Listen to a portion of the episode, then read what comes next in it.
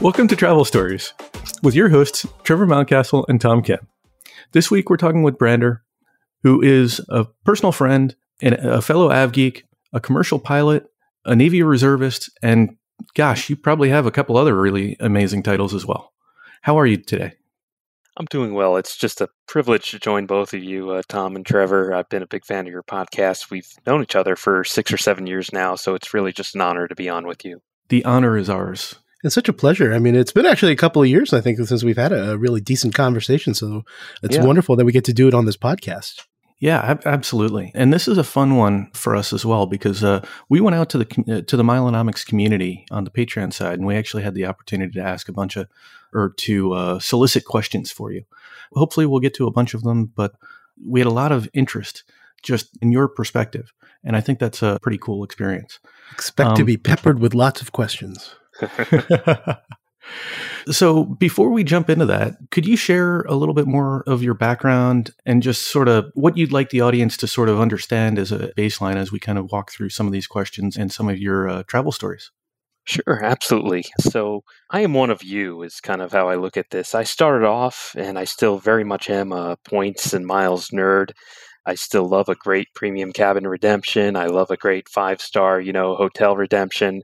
And, you know, I have a job as a pilot, but I'm still very much in the points and miles community. I started out about 20 years doing mileage runs and credit card churning and everything when I was in college. And, you know, that continues to this day. So even though I do fly full time for both the Navy and the airlines, I'm still very much involved and very much interested in points and miles, which is kind of interesting because a lot of the pilots I fly with look at me like I'm crazy, uh, just like the rest of us in this community, even though I'm flying the plane. But I started out, I went to the Naval Academy while I was in college. I was doing mileage runs on the one or two weekends we were allowed away, you know, every semester and redeeming those miles every summer for a nice trip wound up not expecting to be a pilot, honestly. I had a private pilot license, but I really wanted to be a submariner when I went to the Naval Academy. And over the summertime, we get to do different cruises, not a Tom Kim kind of cruise, but a Navy cruise.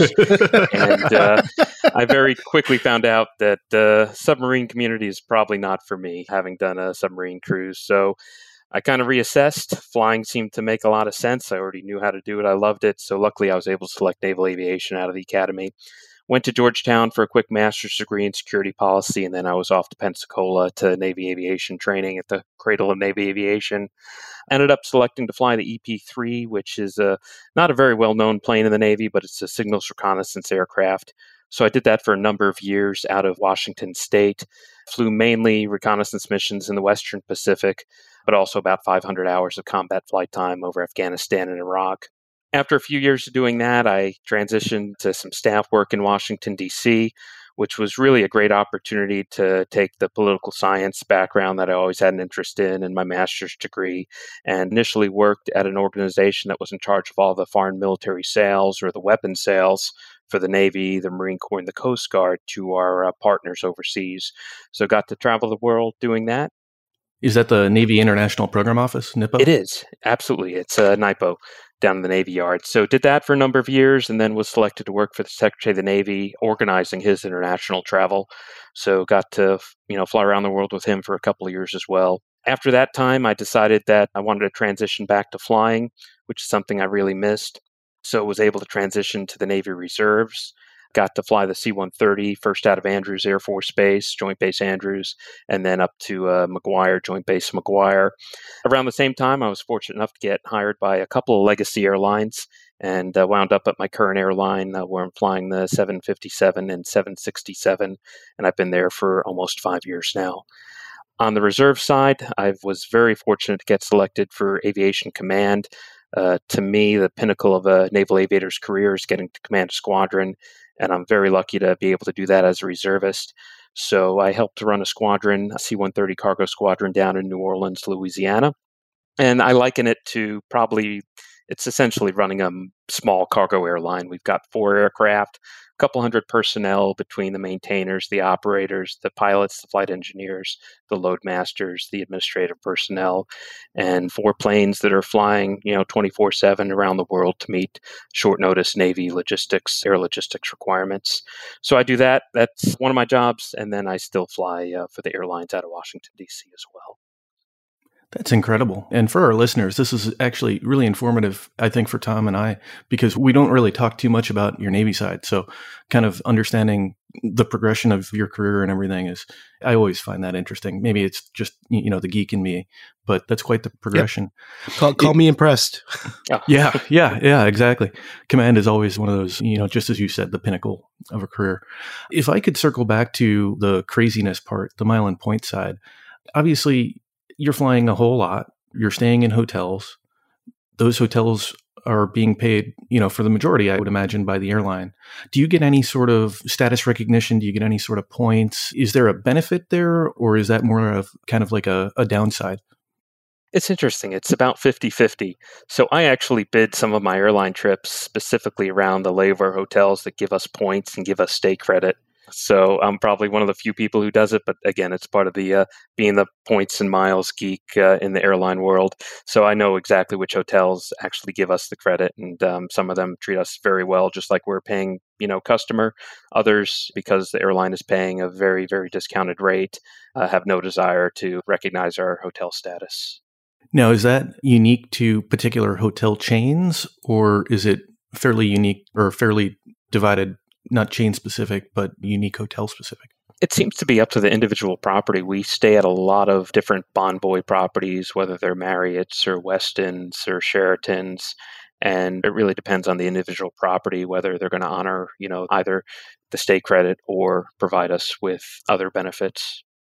That's interesting it probably just goes to the each individual properties, you know, kind of way that they have a little bit of independence in the way that they market and the, the, way they operate their hotels, despite the fact that they're part of this huge, gigantic chain. Yeah, and we have some great, long-lasting relationships with some of these hotels. That, for example, there was one Sheraton Europe I was staying at. We've stayed there for 40 years, the same hotel as a company. So they had a big 40 year anniversary and invited everybody, all the crew members who were staying to participate in that. And I thought that was pretty neat.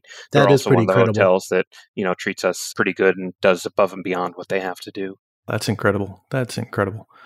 So you sort of implied this, but let's talk a little bit more. So you plan the flights that you bid on a monthly basis, I think you mentioned. And you said that you plan in some cases based on the hotels that'll give you the status. What other factors do you play in? Obviously, if you're flying 767s and 757s, you're limited to those routes. But I have to imagine that if you're flying international a fair bit, you're fairly senior, so you've got a little bit more latitude in sort of what you can bid and actually, I don't know what the term is for winning what you bid. but you know, sort of, you know, walk us through a little bit of that approach, if you could. Yeah, absolutely. So, one of the things I like about my fleet is there's incredible diversity of flying between the 757 and 767 flying. There's a decent amount of domestic trips, and then there's some European trips, South American trips, and Hawaiian trips. So, there's usually something for everything, which means my seniority tends to go a little bit further than it might go on a more senior, you know, triple seven or seven eight fleet where there's just not that much trip diversity kind of big picture, pilots chase different things. So there are plenty of pilots who just chase money and they want to fly the biggest planes, which tend to earn the most amount of money. Interestingly, with my fleet, the 757 and 767, we have three different pay rates depending on which aircraft we're flying. So some pilots are going to chase flying a 767 400 simply because that pays just as much as a triple or seven or 78 would pay, whereas the 75 really pays closer to what a 737 would pay. Other pilots like efficiency. They want to work the most amount in the least amount of time. They'll pack their trips up so that they can, you know, do two trips back to back. And like I said, all they care is about efficiency. And then the third group, which is kind of where I fall under, is quality of life. For me, I do enough work with the Navy that when I'm flying for the airline, I just want to enjoy my life. I'm not trying to fly as much as I possibly can. And that's where the layover hotels, layover destinations come in. There are a couple of cities in Europe I like very much. So I tend to bid those cities more. I love Switzerland. So that's kind of my standing bid. I'll take a Geneva or Zurich any day. Uh, I love to go hiking. I love the outdoors. So to me, that's kind of why I like uh, those particular trips in addition to the hotels and the benefits. Yeah, it's nice not to have to pay for uh, a hotel in Switzerland. It is. Oh, yes. oh yeah, that's, that's that's a big difference. yeah, so I could I could definitely understand that. I had a question, you know, so what does a typical international trip look like for you? Just kind of curious. Yeah, for me, I generally fly about a trip to Europe every single week. I'll do usually about four trips a month. The Europe trips are typically either three or four day trips. Again, I more about quality of life. The four day trips pay a little bit more, but they're not that efficient. So a lot of people don't like the four day trips, but for me, I'd much prefer a longer layover, especially in a nice, you know, hotel in Europe. So I will try to bid the four day trips when they're available, and if not, it's the standard three day trip. But we typically, you know, we leave the East Coast in the evening time. So depending on what position I'm in because I can either bid the flying position or I can bid the uh, relief pilot position. That kind of determines my nap schedule the day we depart. We get to the airport about 90 minutes uh, beforehand to brief. We call dispatch. We look over all the flight paperwork. We look over all the maintenance documents on the aircraft, and we aim to get to the gate about an hour before departure to complete all our pre flight obligations. Hopefully, we depart on time. Generally, flying over to Europe's pretty easy for me on the body. It's not really a red eye because we leave at 5 or 6 p.m. You're landing, it's only 1 a.m. or 2 a.m. body clock. So I find it physically not as bad as doing, for example, a South America trip where it's 10 hours overnight both ways. We get into Europe in the morning time. If it's a three day trip, we typically have a 26, 27 hour layover. So we're picked up either at the plane or we go through customs uh, with the passengers at the airport and picked up at the curb we get to our our hotel and then it's kind of up to each pilot what they want to do. I generally don't nap more than an hour or two. I try to just acclimate myself to european time and try to be active throughout the day so that i can naturally be uh, more tired in the evening we typically uh, have dinner together. It's not a requirement, but generally we have the same kind of restaurants that we like. So I'll make a dinner reservation most places. If the other pilots want to join, that's great. And then the next day we uh, get picked up again about 90 minutes before departure, get to the airport, go through all of our uh, same procedures, talking to dis- dispatch, reviewing the flight documents, and then depart Europe. And we're back on the East Coast, usually in the uh, afternoon to early evening time frame. Nice. Sounds interesting. My gosh, I love how succinctly you just described all that. I mean, you could have literally been telling us the flight path you were going to take. it's interesting that you guys, in some cases, get picked up right at the plane versus uh, having to go through customs, you know, the normal way. Is that unique to particular destinations, or is that anything in particular that you can share? It just depends on the airport, different procedures depending on which airport you're at. Most of the time, we go through the terminal, we clear customs there. But uh, certain locations, London, for example, will get picked up plane side and get driven, you know, right to the hotel from the tarmac. So, you know, Trevor mentioned flight plans. How often does that get affected by weather or turbulence? Quite a bit. It's, for example, last week I did two back to back Geneva trips. So I did a four day Geneva trip, immediately followed by a three day Geneva trip. So it's kind of interesting. The exact same flights, only spaced out a couple of days apart. Mm-hmm. And we mm-hmm. were on completely different routings oh. just because of the forecast turbulence. Just the jet stream is constantly shifting. So it really varies day to day to day on which tracks they're using. And for example, the North Atlantic track system, we have these tracks that aren't necessarily defined by specific set latitude and longitudes, but they vary every single day. New tracks will be published. So even going the same destination one day to the next day, the tracks are going to be completely different depending on the weather. You know, that's an interesting observation, too. Perhaps not something that you've flown as a pilot, but as a passenger, I know that I've flown a couple of times on that Etihad flight from Dulles to Abu Dhabi. And in some cases, it feels like you get up to New York, you hang a hard right, and instead of that great circle approach, you're going like straight across. You go over Iberia, you fly over the Med, hang a hard right over Egypt, kind of a hard left to scoot over to Abu Dhabi. And I guess in my head, I always thought that that, that was, you know, more a factor of tailwind. But are there other things that kind of factor into that? Yeah, there are quite a bit of things that could factor into it. In addition to the winds, forecast turbulence, there could be either space weather, solar weather or even ozone issues that could impact that, plus volcanoes, all sorts oh, of uh, yeah. uh, different things. The Icelandic volcano that none of us can actually describe. yep. or say. So I, I, keep hoping that that thing will go off while I'm in Europe because uh, that could be uh, very advantageous. But that sounds like that could be fun. Sort of, you know, teasing that out a little bit more. Does turbulence ever phase you from a pilot's perspective, or also, you know, being in the back of the plane, or hopefully not too far back in the plane as a passenger? From a pilot perspective, no. I mean, I have confidence in the structure of the plane that I'm not worried that anything structurally is going to happen with turbulence.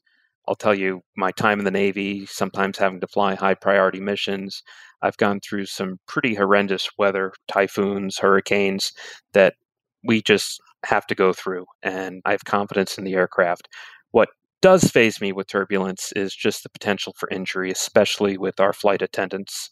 I would like to get through a whole career without ever having a flight attendant seriously injured due to turbulence, but every single year we have flight attendants who are injured. So I try to make the seatbelt sign mean something because if the sign is on for three hours, it becomes meaningless. But at the same time, I do want to try to avoid passenger and flight attendant injuries. So one, you know, technique that I do, I always hack the clock and start a stopwatch as soon as the seatbelt sign comes on, just to remind me that at some point I need to reassess and we can discuss, you know, about turning it off. I will say that the technology we have now has also gotten even in the last four or five years that I've been an airline pilot, significantly better when it comes to predictive turbulence. We have an app now that we have on all of our iPads that communicates with all the other iPads on all the other pilot, you know, iPads on different aircraft. And it's incredible how accurate it can be to forecast turbulence down to we get a notification two minutes from now, you're going to have turbulence. And more times than not, two minutes from now, we have turbulence. So my goal is just to try to keep the uh, the rest of the crew and the passengers safe, and hopefully have the seatbelt sign mean something. But I don't fear turbulence is going to damage the aircraft, if that makes sense. You, you know that's really reassuring. You know that the technology has kind of improved. I guess it's probably a function of connectivity and kind of app ubiquity instead of maybe AI or forecasting, right? It just sounds like it's just because it's nice to have all those different data points, you know, from all those planes that I, going to, the guests that are flying in front of you, right? Yeah, it's really an ingenious solution. They're able to monitor the movement of all these individual iPads, hundreds of them over the North Atlantic, and they can all communicate and kind of come up with a picture that's pretty accurate, much better than weather forecasting. It's interesting because I remember back when was it Channel 9 or Channel 13 used to be an option on United. used to fly them pretty frequently. And it was always interesting listening to that because you'd hear the different pilots radioing air traffic, uh, excuse me, air traffic control and asking, how's the ride at this many feet or this many thousand feet? Or hearing air traffic control sort of say, hey, you know, I'm hearing that it, it calms down in another 10 minutes or something to that effect. And to hear that technology has evolved in such an automated way is is pretty cool. It's reassuring as a passenger, you know, to hear that there's that kind of innovation happening, you know, and that ultimately, you know, I know it's also a safety thing for the staff, but you know, it's a comfort for the passengers too. Yeah, and that idea of the stopwatch, I don't know that I get the feeling that most pilots do that.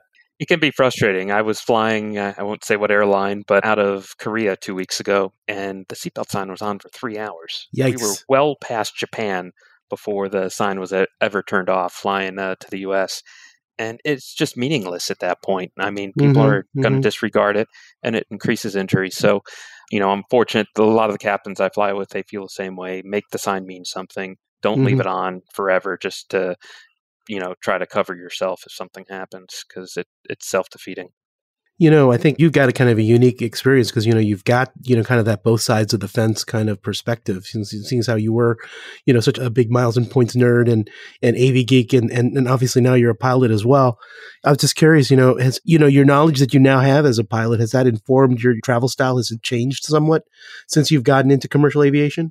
I think there's some aspects that it certainly has. I'm able to recover from jet lag a little bit easier. I think I plan out, even when I'm traveling as a passenger for long haul flights on awards and such, I plan, you know, my sleep schedule much like I would if I was operating the flight. So I feel I'm just better rested when I get to the destination. So I want to try to pivot a little bit. We'll continue to kind of pivot back and forth from the commercial side to the military side. Obviously, we know that I think active duty, I don't know if reservists get the annual fees waived on credit cards, but what are some of the things that as a reservist you leverage from a miles and points perspective that perhaps other reservists or active duty listeners might be able to learn from? Sure. Well, SCRA, the Service Members Civil Relief Act, still applies to reservists just as much as it does to active duty. The catch is that you need to be on orders for 30 days or more. So, as a reservist, there's at least one set of 30 day orders that I'm taking every single year.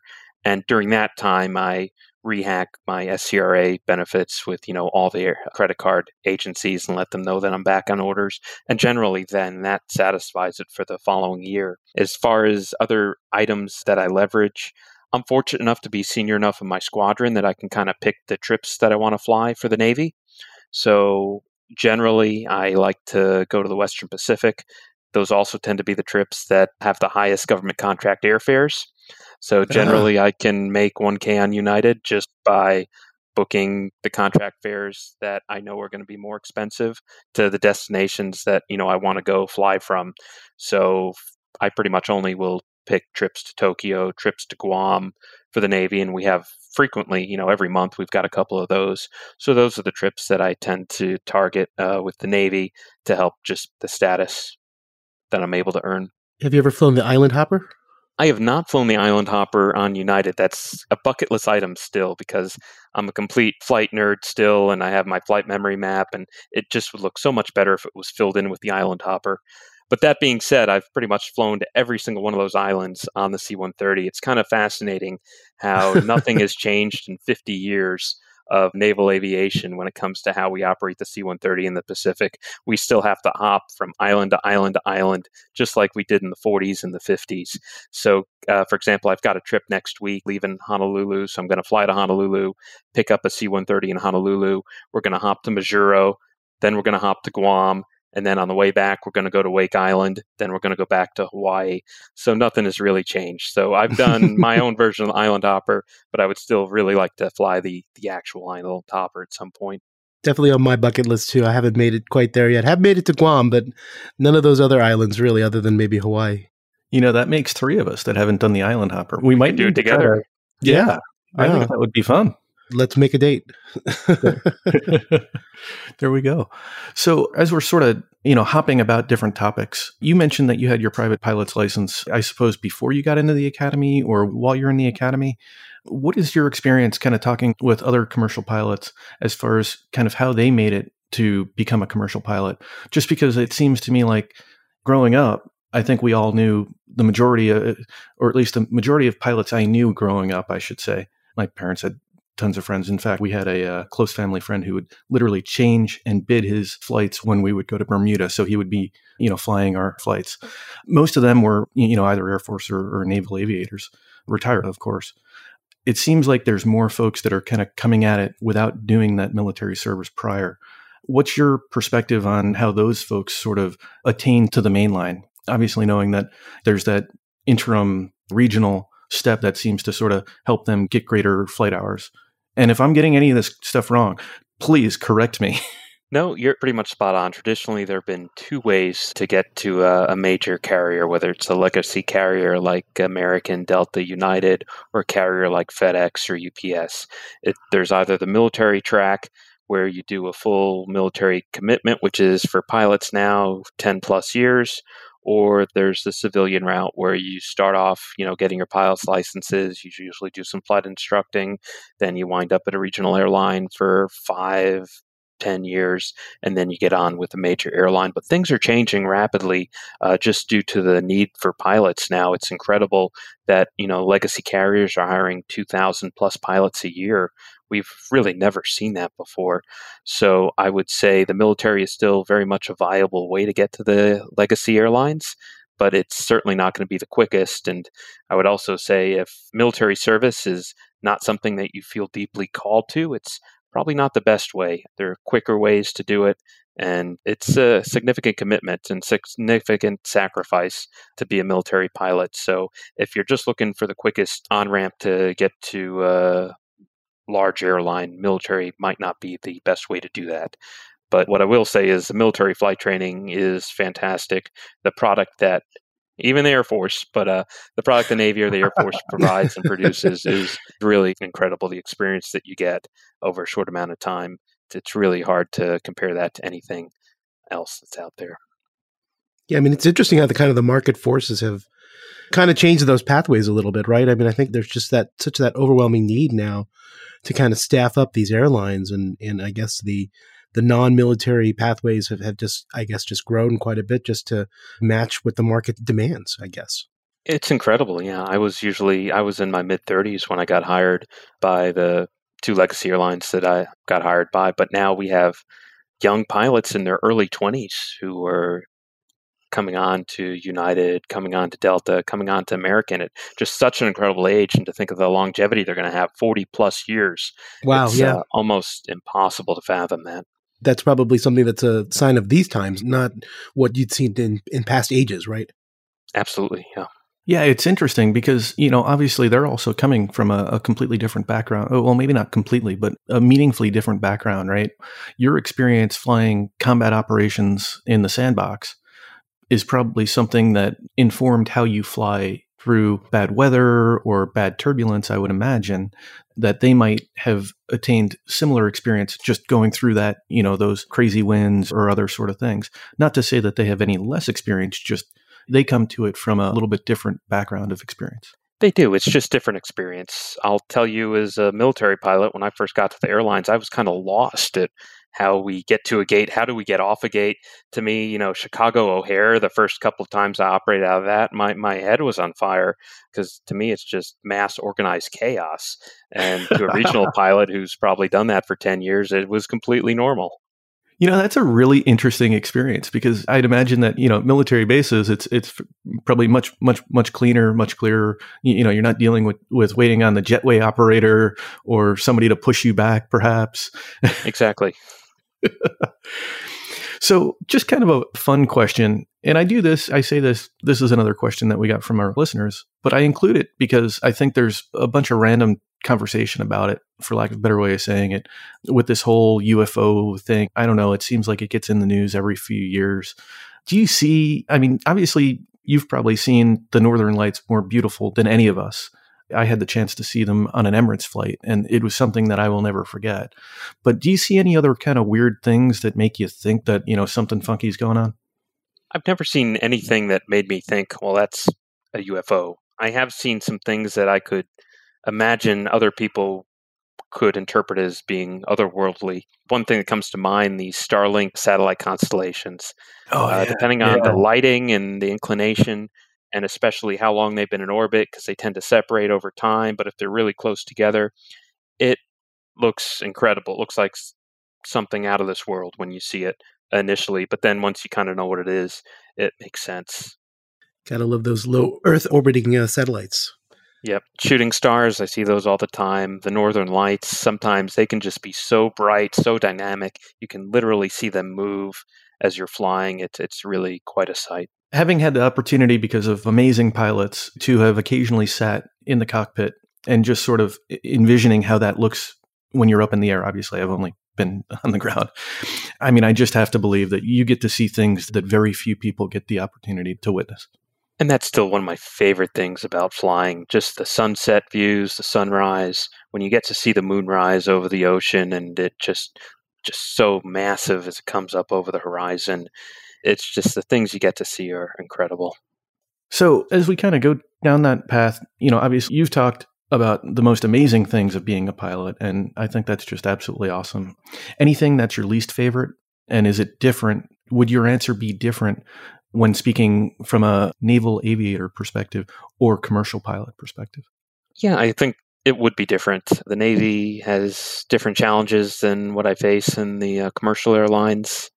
For me, the C 130, for example, it's known to break quite a lot. It's known to have a lot of malfunctions. There's a good chance I'll go my entire airline career without having an engine failure in flight. I probably average an engine failure every year, you know, flying a C 130. So I'm fortunate that the Navy training that I've received has really prepared me well, but it can be a challenge just doing the maintenance aspect and the uh, sometimes the unreliability The parts system is not the best. Just getting resupplied, it's not uncommon to be broken for a week somewhere where that wouldn't happen at the airlines. You would be fixed pretty quickly if you broke. But as far as the airline side, the least favorite thing, I just have to say some of the inefficient aerospace infrastructure we have in this country can be challenging at times, whether it's uh, at Dulles, you know, the immigration arrival facilities there at those terminals that should have been torn down years ago, decades ago.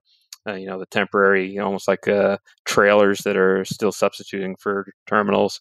At Newark, for example, that airline doesn't function if there's a cloud, you know, within 50 miles of it. Just some of the uh, very inefficient ways our transportation infrastructure exists in the US that I don't find elsewhere.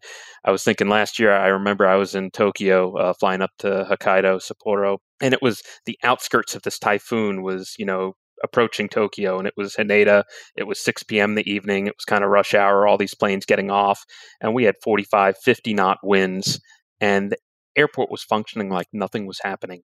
I mean, every third plane was going around, but they were still launching planes every 60 seconds.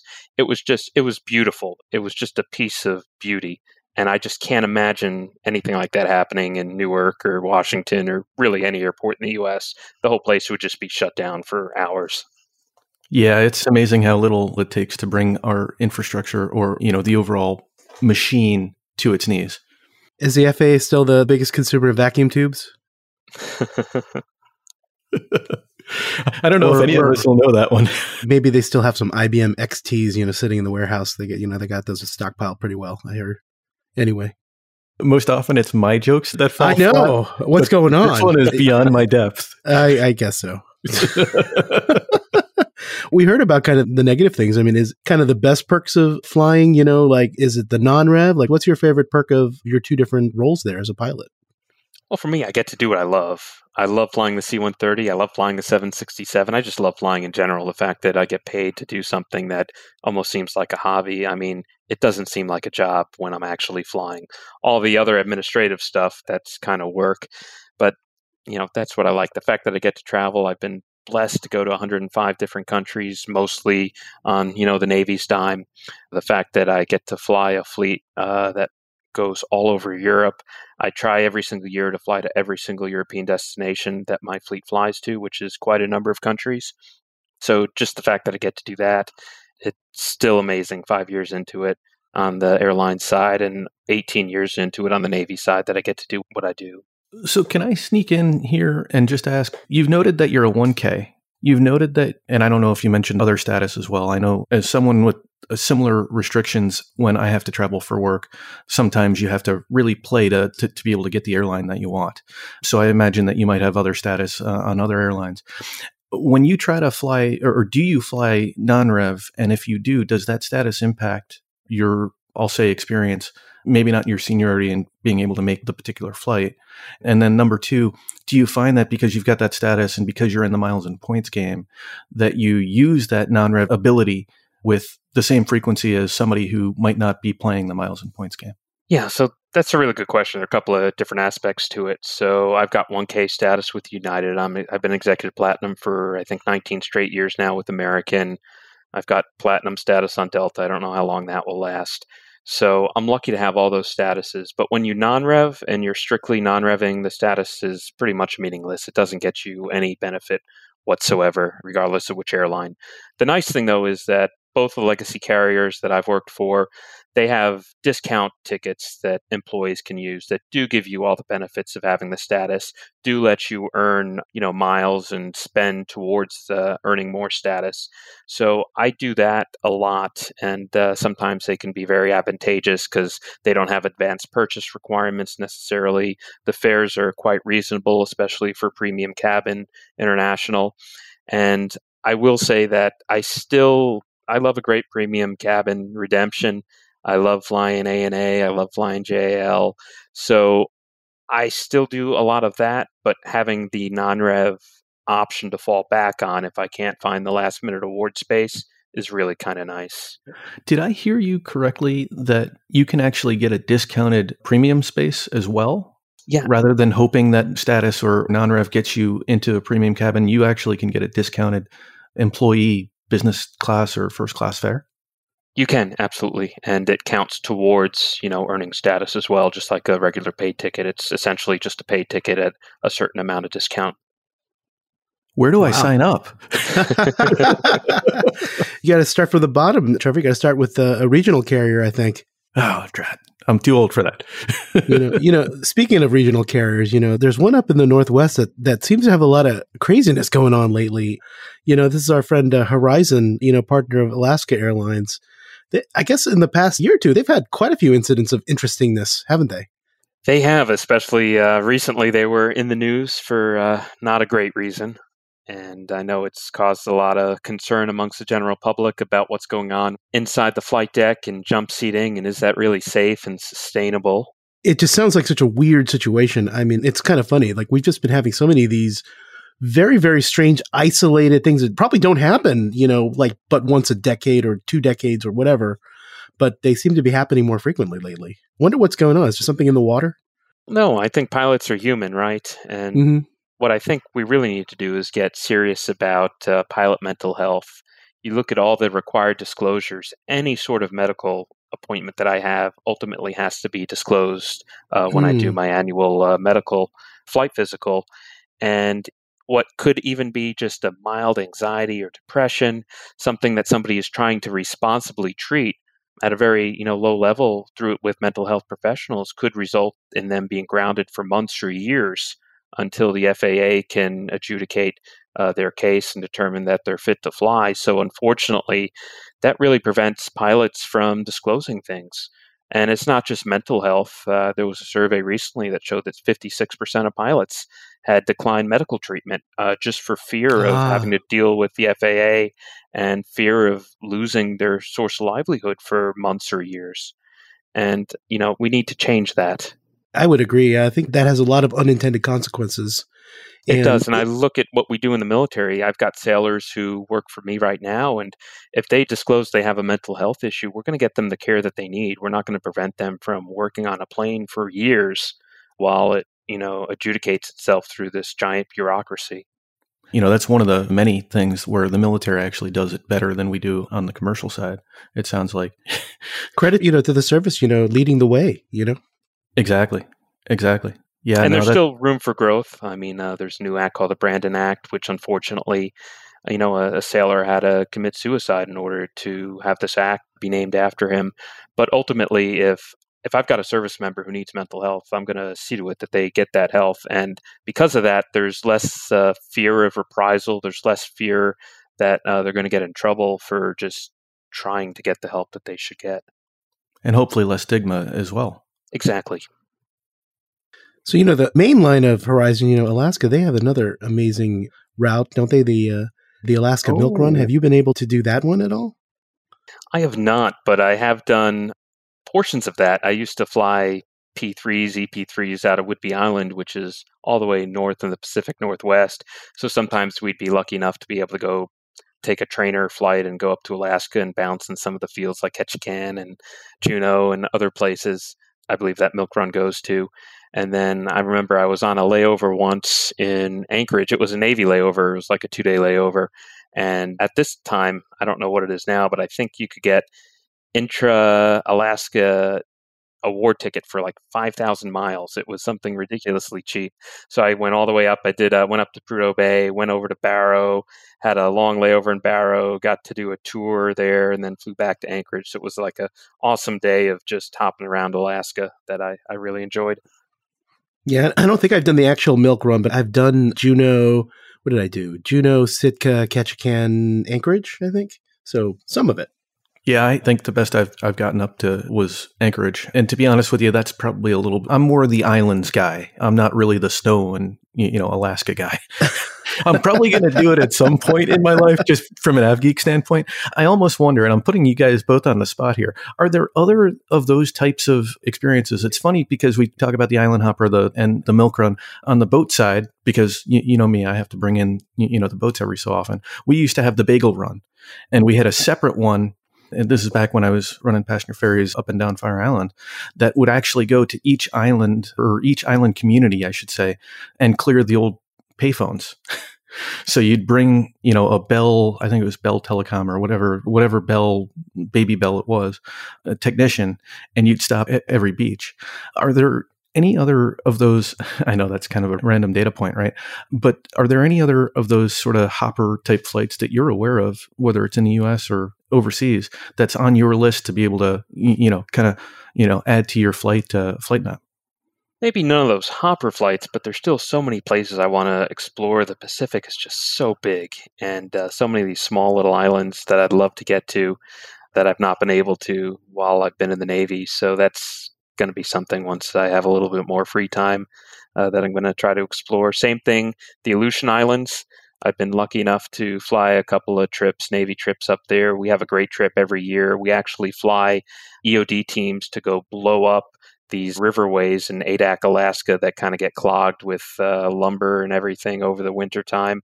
So I love flying up to Adak, and I'd love I've been to uh, Shemya, which is just about as remote as you can possibly get in the U.S. So just getting to explore places like that, Kodiak, Alaska, is another place I, I really do enjoy. I think there's just beauty. One thing I find beautiful is just obscurity and remoteness. It doesn't have to be cold or warm necessarily. So those are some of the trips that I try to pick up now that I've only got a couple years left of flying in the Navy. That's incredible. I mean, the variety of flying in the Navy. I mean, I don't think that we commonly think about some of those random things. I mean, you know, like the EOD team in, in, this remote place just to ensure that, you know, I think you said a river flows freely. Do you do a lot of international kind of engagement? You know, do you get to some of those types of experiences overseas? I know you said you've been doing a fair bit of North Asia, but any kind of unique experiences or I dare say travel stories that you could share from, you know, international flying for the Navy? One thing I love about the Navy C 130 is the C 130 in general is such a versatile aircraft. The amount of cargo it can carry, its ability to land in relatively short fields with the amount of cargo it has is incredible. So that's something that the Navy uses. And we do a lot of community outreach that I don't think really gets the credit or isn't recognized as much as it should be. So every summer, I usually spend a month or two out in Japan. And while I'm out there, we're doing Navy missions all across Southeast Asia.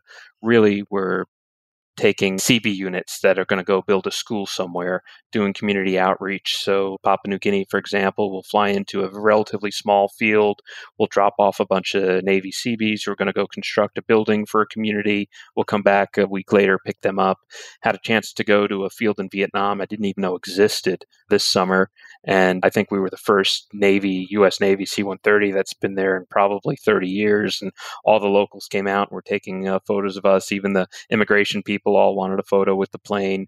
Parts of the Philippines, we fly to a lot of remote fields in the Philippines, which I love because it's challenging flying. It's something I don't get to do with the airline, but it's also very rewarding when you see what we're doing to help these smaller communities.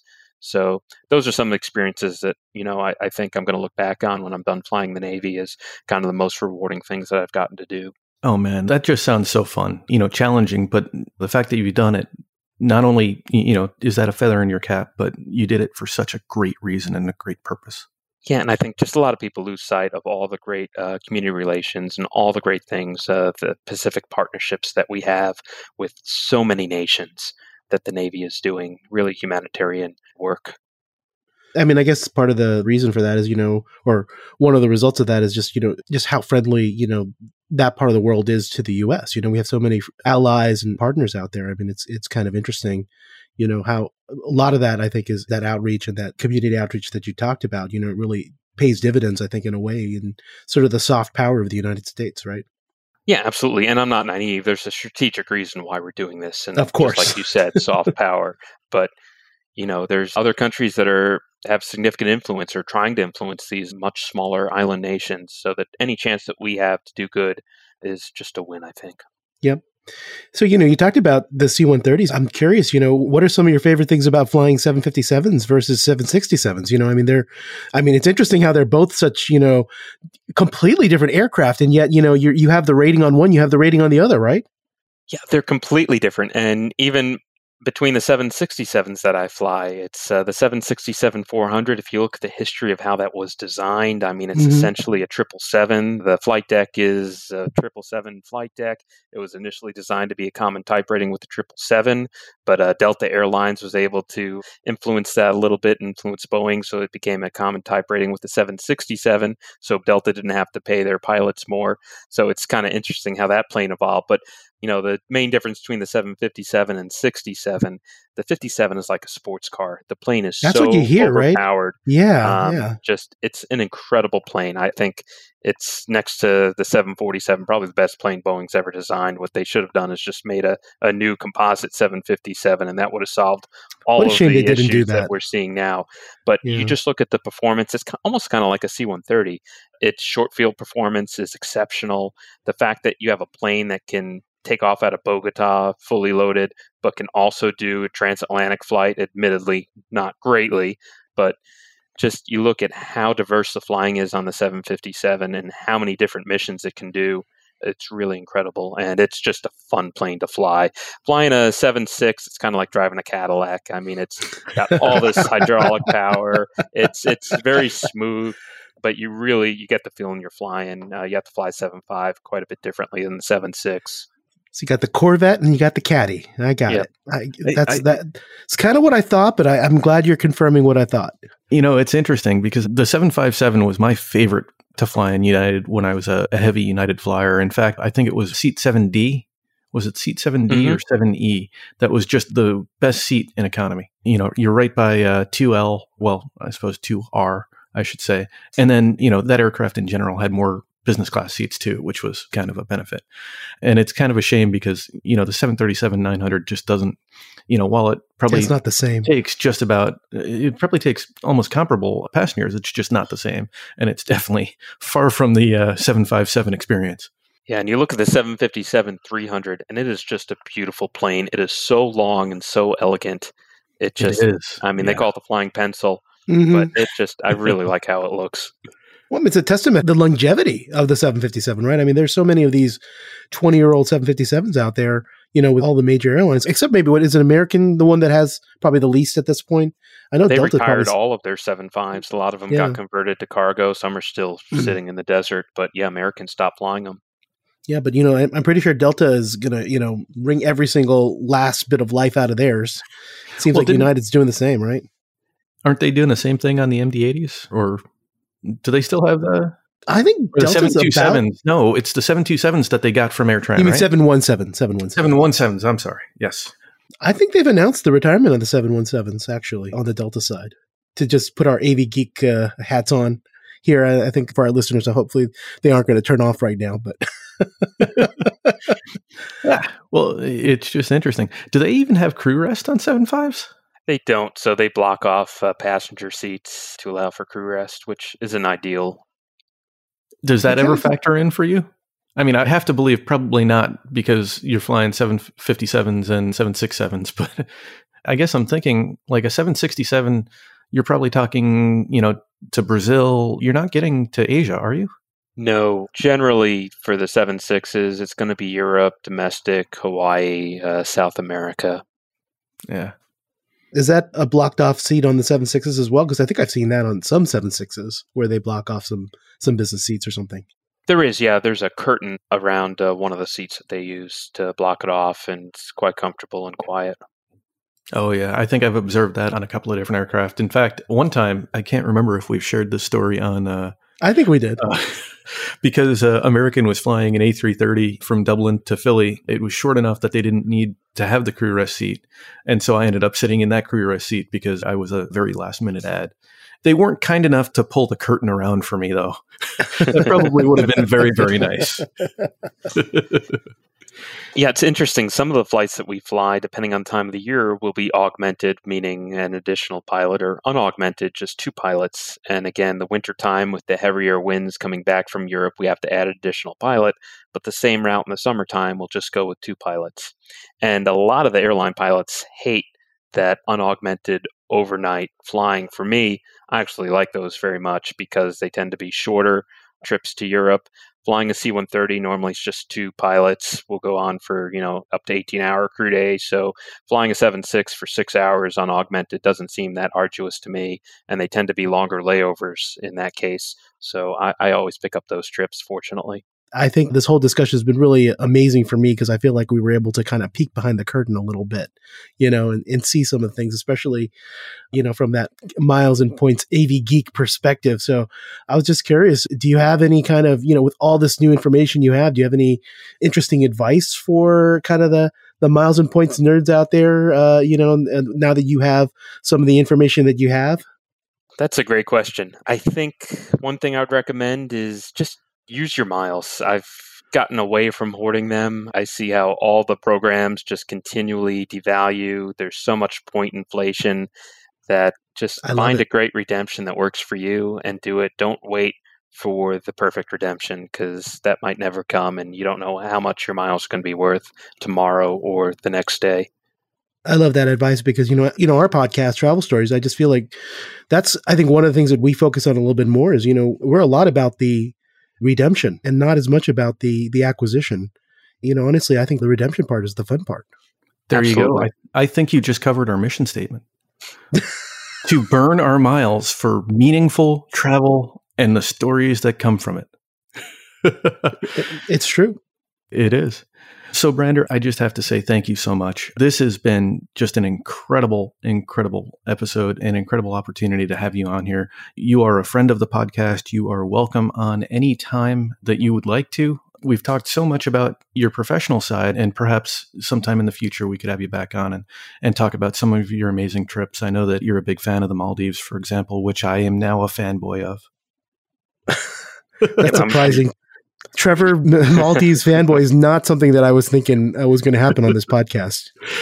Yeah, I would love yeah. that. Yeah, I'm, I'm, I'm actually going in January. I've got Q suites booked. I'm super excited. Oh, so jealous. I think I kind of joke, but now that I half the meals I eat seem to be business class uh, meals, I get a little bit less excited about uh, in-flight dining. But I'm still, whenever I have a Q suites booking, I'm I'm pretty excited.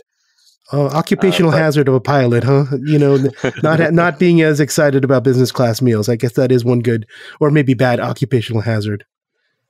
But uh, it's been an honor to be uh, on the podcast. Like I said, I'm uh, also a big listener, and uh, it's it's just been awesome to see where this has uh, gone over the last year or so.